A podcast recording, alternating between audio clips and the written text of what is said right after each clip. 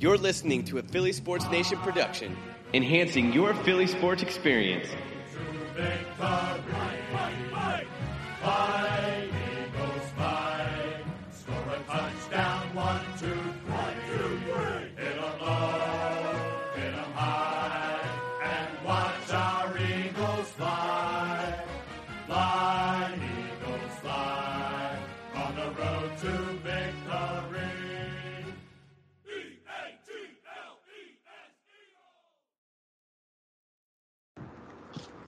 What's going on, Eagles Nation? Welcome to the latest Birds Banter podcast, a section of Eagles Nation. My name is Matt, and I'm a Twitter admin for PHL Eagles Nation. And today I'm joined by Logan Banker. How's it going, guys? This is Logan. Uh, I'm a Eagles Nation blogger. And Sean McMenamin.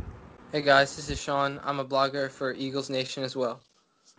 So today we're going to change things up a little bit for you viewers, and through this channel now, we'll provide you with shorter, more specialized podcasts on the Eagles games and updates to make you stay informed on what's going on. And today we'll be analyzing the big win versus the Bears.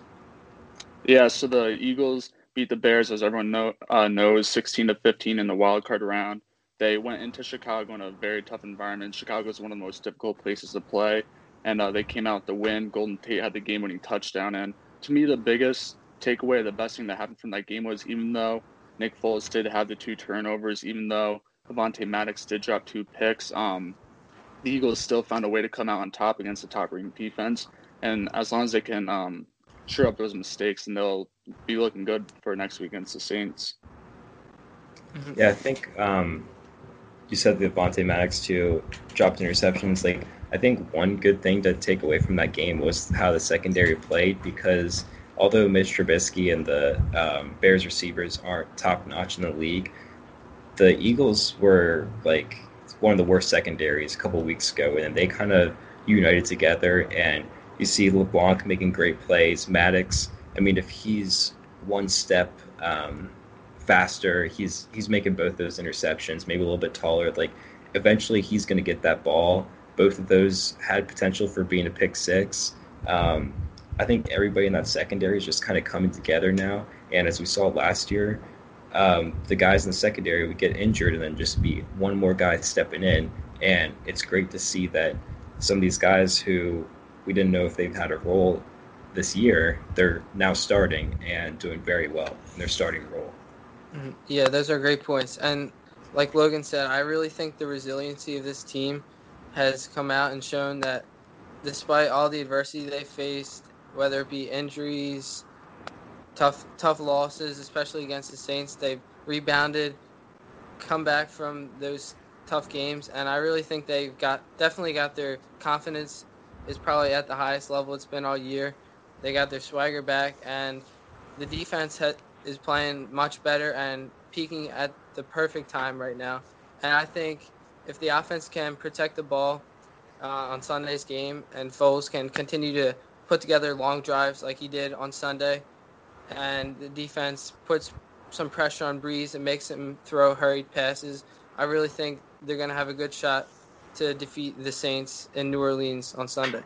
Yeah, absolutely. I want to build a little bit upon uh, what Matt said, and um, even though this is probably a longer conversation for another day, but the secondary is really giving uh, the organization an interesting discussion that they'll have to have in the offseason with Darby out with Jalen Mills out and Ron, Rodney McLeod because the secondary they could be better, but they're really playing very well and they're playing just as good as they were last season. And um, the guys that they have right now in the secondary, other than Malcolm Jenkins, they're very cheap and they're all young. So it's it's great that these guys have developed so quickly. And as I wrote in, in my article the other day, it's honestly saved the season because the Eagles will do not make it this far without uh, Avonte Maddox, Cre'Von LeBlanc, guys like that stepping up.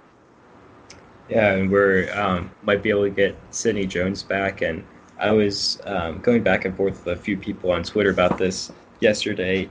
I don't think Sidney Jones should immediately go back into the starting role because the defense has been doing so well with him out. He's been out of the game for a few weeks now. I think just let um, the secondary right now see what they can do. Even if Jones is available, come in as depth or special teams or something obviously is a very good piece to plug in, but like the whole Foles Wentz debate, like if if Wentz is healthy, should we put him back in over Foles?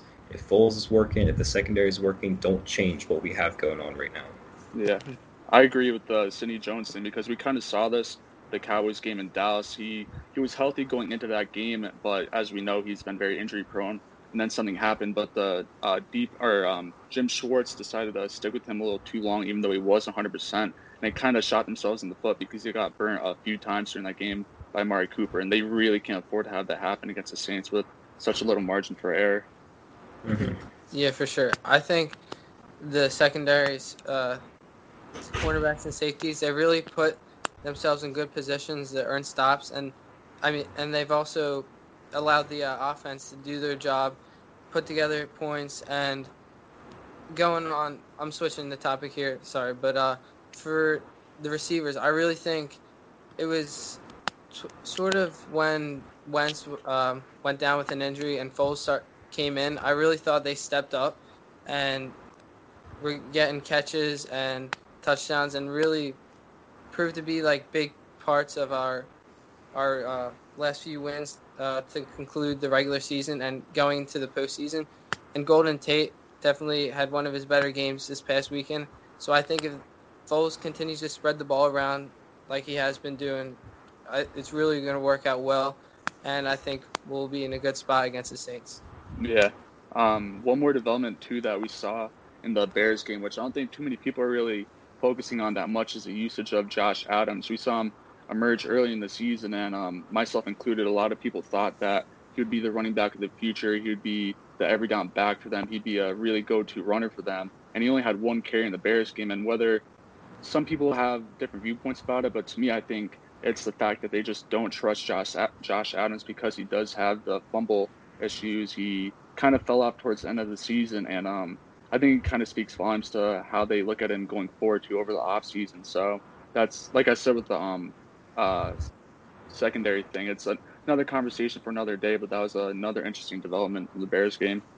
Yeah, I think the running game was definitely the worst part of that game because um, sometimes in the drives they would they'd go three and out, but they would run two running plays and get probably like two yards total out of it. And it was so frustrating to see because the offense could never get going because you'd see Smallwood or Sproles either run for a loss or just make it back to the line of scrimmage. And I think they they kept trying the run and trying it until later in the game they kind of tried to get away from it a little bit more just because they saw that the passing was working much better than the running game. But the beginning of the game, I mean, they couldn't get anything going on offense because Smallwood, Sproles, and then Josh Adams one carry. I mean, they were going nowhere with it. I think it's very important to find that stability. I know the Bears' um, defensive line is great, but find stability in the run game.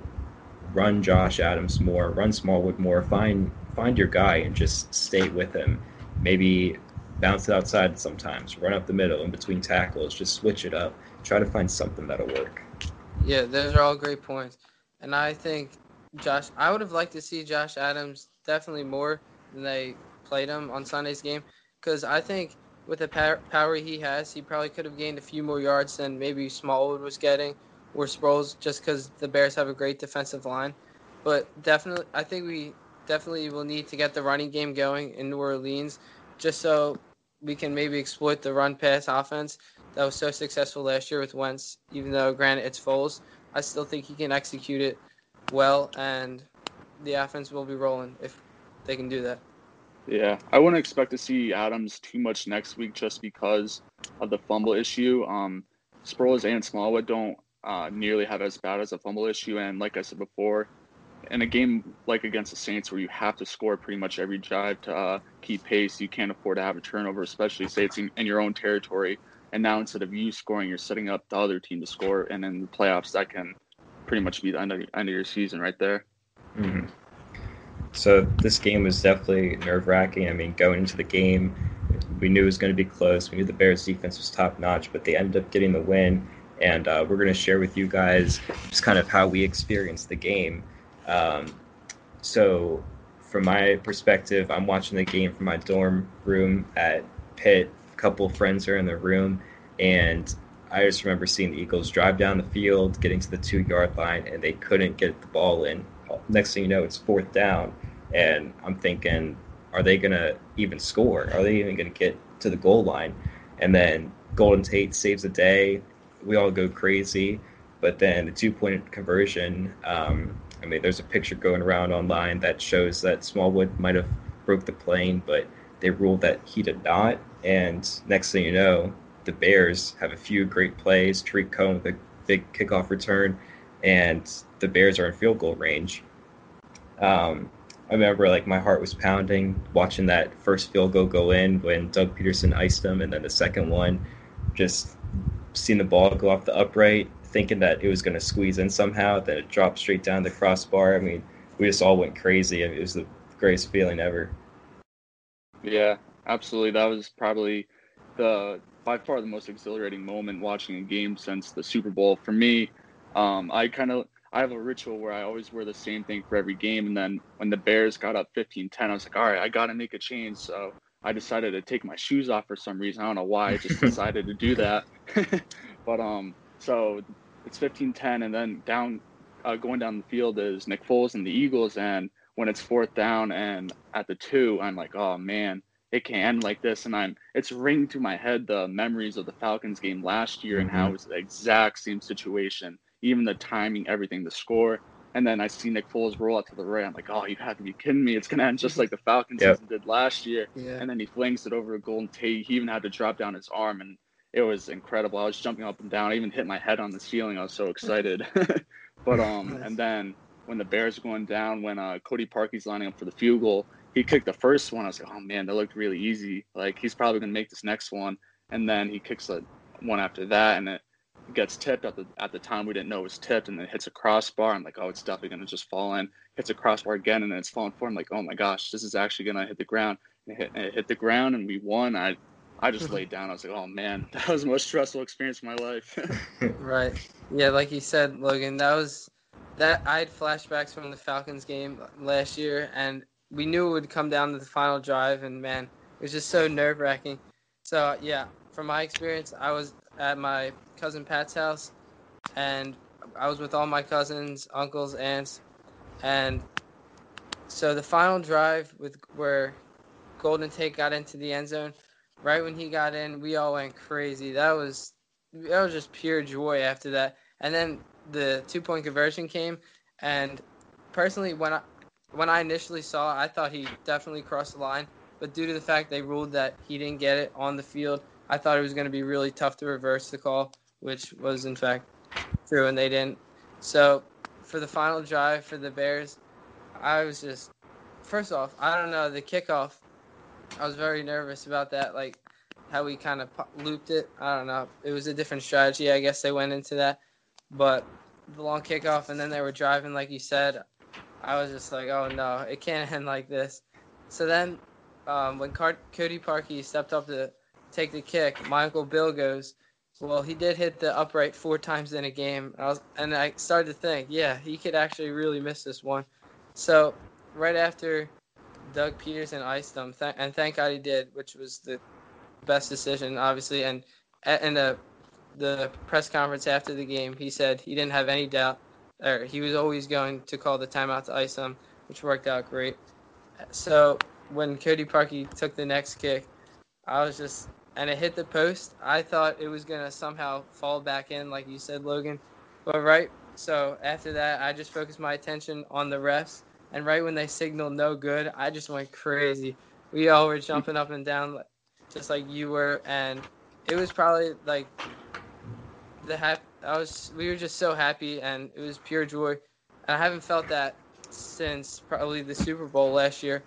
So overall, it was a great game, one of the best playoff games in recent Eagles memory, and hopefully we can win next week and keep going. Yep, I agree. Absolutely. Um, so make sure you guys stay tuned for our next episodes. Hope you guys enjoyed, and go Eagles. Go Birds.